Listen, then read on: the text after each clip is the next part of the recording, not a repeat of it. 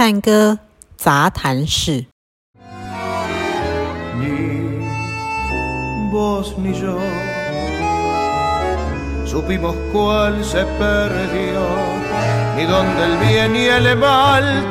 día final y otro 大家好欢迎来到探戈杂谈室。那今天呢，我们再度邀请了两位音乐家来上我们的节目，因为很快又要到九月三十号的一场探戈音乐节的节目。那今天的贵宾是 Joy 老师跟玉耀，嗨，Hello，大家好，Hello，大家好，好，我是玉耀，呃，我是 ATTOUCH 触动探戈乐团的团长，对，那我主要是小提琴的表演，嗨我是 Joy，我是。爱乐电台节目主持人，然后也在学校音乐班教钢琴，在 Dangissimo 教探戈。九月三十号的这场音乐会天的呃小舞会，我觉得选的曲子也都非常的经典。然后这几首也是来自我们的四大经典乐团。那这个蛋达看起来就好像我们的 Ronda de Assis，里面有一首歌是 Gasho Siego，那个 Joy 老师想要跟我们分享一下，嗯、对不对？因为其实很多首。呃，探戈音乐都有非常非常多的版本，因为他们呃很多乐团喜欢有他们自己独到的编曲的方式，所以每一个乐团如果有听到很好听的歌，都想要改编成他们自己的版本来演出，然后甚至录音。所以呃，比方说像《Gasho s i e g o》这一首歌，就有好像八九甚至十个版本。那很多年代都有，我自己查我的电脑里面就有一九二零到一九六几都有。那在听的时候也会觉得，哎，每一首虽然旋律都是一样，可是风格感觉很不一样。那这是为什么呢？OK，所以刚对文龙老师说，其实有很可能同一首歌，但是它横跨的年代可以很广。很广，然后又很多不同的版本嘛，所以我们其实像这一次的那个讲座音乐会，就是除了跟大家介绍说舞会之外跟之内的这些探戈音乐有不同之外，还有什么原因造就了这些影响？所以假设我们今天用 g a s h o Ciego 来说明的话，所以首先大家最先想到的就是 Pugliese 的这个版本嘛，嗯，所以我想说我们先放一点点给大家听听看。好的。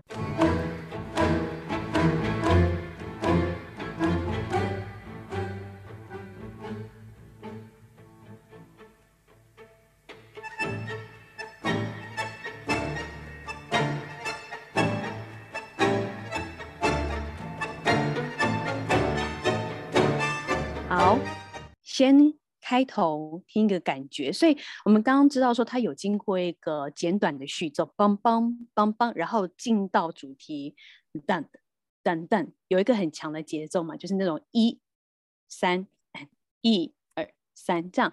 可是呢，这个是应该是五九嗯一九五九年的版本，这我们回去听就是已知。比较早的，应该说最早的录音版本，一九二零年代，另外一个乐团 De Gallo 的版本，我们听一下，然后大家可以去听听看，就是在乐团整个底下声音比较低的那些节奏，它可能就是跟刚刚完全不一样，听一下哦。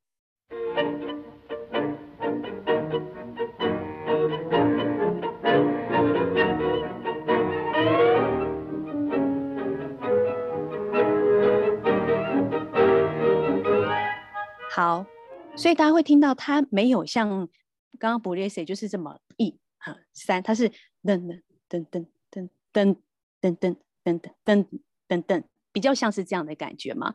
然后这个呢，其实就可以回扣到说，它的这个节奏有一点点跟它的最早最早谱刚刚写出来的版本的节奏是很相近的。写这个曲子的人呢，他是一个钢琴家，叫 Augustin Bardi。一八九四年出生，然后他一九一零年在弹乐团的时候，当然也是开始在写曲。可是那个时候的探戈音乐的节奏不是长得像我们现在听的这样子，比较方正的。他那个时候就是我们说可能早期像受到可能黑人的音乐的影响啊，他的那个节奏是比较像我们所谓的 habanera，就是噔噔噔噔噔噔噔。所以假设。听听众朋友如果有机会去网络上搜寻这个的原谱，它的节奏的写法是噔噔噔噔噔噔噔噔。好，然后呢，在经过这样子之后，其实我们可以说，嗯，探戈音乐它会受到舞蹈的影响，变成一个样。然后探戈的舞蹈，它也可能反过来，也因为音乐的影响，产生一些新 新的舞步。好，所以总而言之呢，在经过这些变化，大概就是在一九二零年代，可能比方像那时候的一些乐团，Feedball 啊、Ganaro 啊，然后呃，Degaro，他们对后来探戈音乐有很大的一个定型的影响。所以就比方说哈，我刚刚说这种音乐跟舞蹈互相影响的。就举一个例子就好了。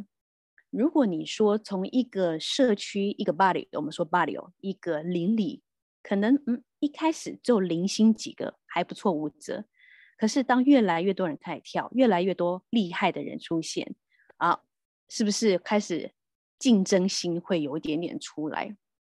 越来越厉害，互相竞争啊，所以开始有了竞争感，所以舞蹈本身速度会变变快，会加快。然后这个会不会影响到音乐？有可能吗？所以类似像这样的例子。好，总而言之，我们来听到一九三零年代的一个版本，它是达利安手，就是四大乐团它的其中一个达利安手的版本，我们就听一下，这个时候的节奏就已经是变成这个样子了。当当当当当当当。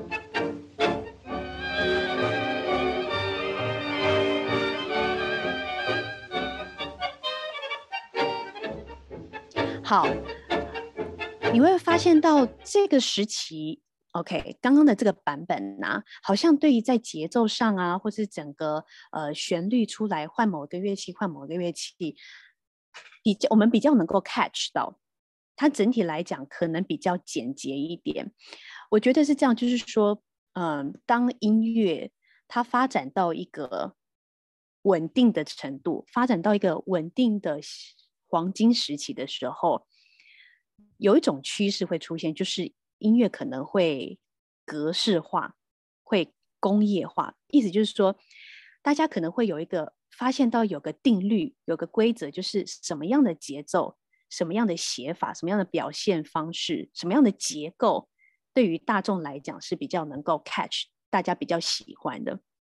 所以到这个时期，那个探戈音乐的编曲上。就是可能会比较有这样子的，比如说结构上啦，或者怎么样，都是有一个 pattern，有一个形式。嗯、可是你要知道，就是在探戈音乐的全盛时期，在同一个城市 Buenos Aires 就有两百个乐团。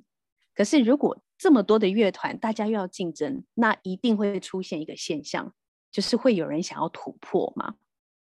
对，好，所以我们来听一下。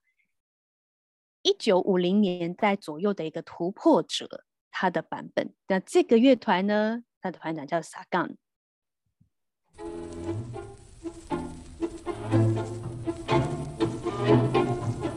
那大家可以听，等一下他的乐器表现，尤其像比如说钢琴啊什么的，会比较花俏。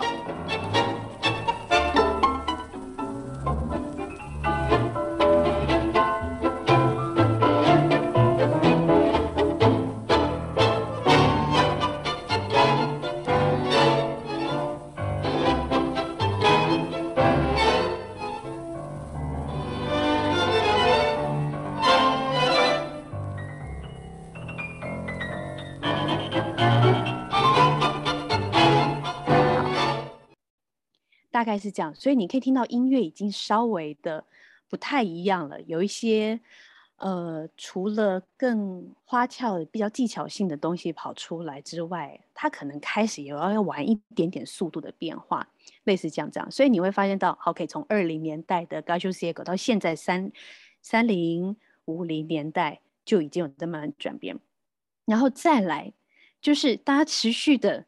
啊、往外探索，探戈音乐还可以变什么样子？那像我们知道说，像呃二十世纪下半叶有一些探戈秀开始在海外很流行嘛。我们举一个乐团，就是 Sexteto Majore，它跟探戈秀就是非常的有关。就比如说，跟在一九八零年代他们在巴黎，然后在百老汇，或者说二零零三年的那个 Tango Basion 的这个探戈秀，都是他们来演奏。所以你就会发现到说，因应这个秀，好，所以秀是谁来演？就不是寻常舞客在即兴演出嘛？他一定要给人最啊听觉上、视觉上最大的刺激。所以我们等下听他们的版本，然后就此时你已经发现到说，那后面的这些年代的这个版本，他们不一定是为舞客服务了。所谓的舞会音乐，就是说它是属于社交性的。你跟一个人接触的时候，你们要有一个。呃，比较好达到的共识，也就是说，嗯、这比如说你们不能音乐太过的花俏，不然的话，一个人可能他对音乐比较灵敏，哦，他可以比较 OK，可是一个人他对音乐比较不灵敏，那怎么办？所以，或者是说，呃，你总不能音乐写的特别难，好需要很多的身体的延展性啊，有的人身体素质不高，那所以就是说他的那个，嗯，共通性对于。舞会服务的探戈音乐来讲，就是他必须尽量的那让他能保持简洁。可是对于戏剧性的在舞台上演出的探戈音乐，就比较不是这样的。所以你甚至可以听到，我们现在就来听 Sexteto Majore 它的 Gaucho 的版本。一开始你就想象，如果一开始在舞会下，然后当两个人开始接触，然后听了二三十秒这个。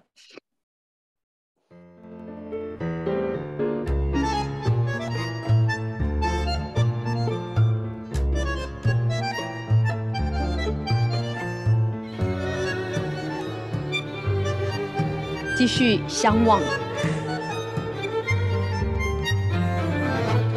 OK，这个只是开头哦，后面还有很多比较不好 catch 到的东西，所以这就基本上不太会在舞会上出现。所以我今天跟大家分享这几个不同年代的版本，然后在九月三十号那一场音乐会会讲更多主词那类的例子。嗯。这首真的是蛮经典，可以来分析不同年代以及不同功用的探戈，它的编曲的形式跟特色会有什么不一样？这样对，嗯，就很多团都尽量的去找出他们跟别人不同的地方来编曲，所以很多编曲蛮有意思的。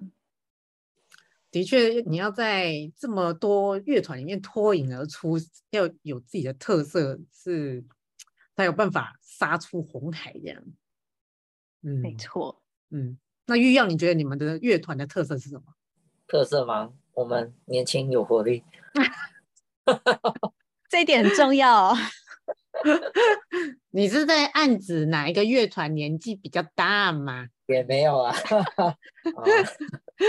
一方面我们有大提琴，这这比较不太一样一点。对，一般的乐团的编制里面是没有大提琴的。那你们的那个大提琴，呃，会类比到其他乐团里面的什么乐器？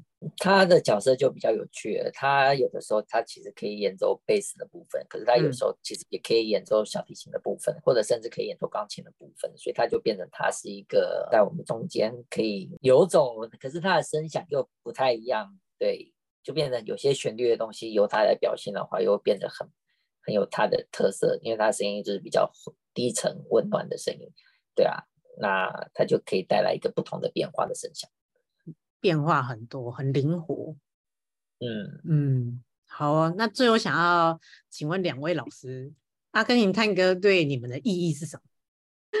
不管是跳的当下，或者是你在接触这个舞蹈，你整个的学习过程，或者是你在演绎这个音乐，你在抒发自己的情感的这个时候，我觉得那个整件事情，整个岁月都是在探索跟自己对话的。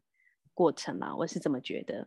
人家都说你你跳舞的样子就是你，就是你，所以我你有时候你就很难承认你是怎么样的一个人。可是看了这一跳，我就说哦，对哦，我就是那个，呃，就是拖三拖四，然后犹豫不决的那个、哦，就是那个样子。我没有，今天终于承认没有，就是我演奏的音乐，古典、爵士、音乐剧，各种类型的音乐，其实我都尝试过。那天狗对我而言，音乐你都会很不自不由自主的，就是把所有的身体的能量、内心的能量，或者是各种身体上的能量，都很专注的投入在里面。你就会你在演出的时候，你就会啊，真的感觉就是用生命、用热情啊，用生命在拉琴的那种感觉。嗯、演奏天狗的时候，其实。心境上其实是跟其他音乐是很不一样的。天狗音乐可以让我打破所有的框架、所有的界限，我想怎样就去拉它，可以制造出各种不同的声响，可以去拉出爆掉的声音、破掉的声音也没有关系。对，面对一段旋律，我可以尽情所能的去表现它。嗯，对，声音上的各种突破。对，所以对我而言，天狗音乐就是一种挑战自我，就是让自己打破所有的框架，自由吧。嗯，自由。就是以前刚学小提琴，老师说不能做的，你现在全部都可以做了，这样。类似这样。那今天非常感谢两位老师的时间。九月三十号，大家去台大雅颂坊哦。谢谢，谢谢文乐老师。好，那我们就今天就到这边，谢谢，拜拜，拜拜，拜拜。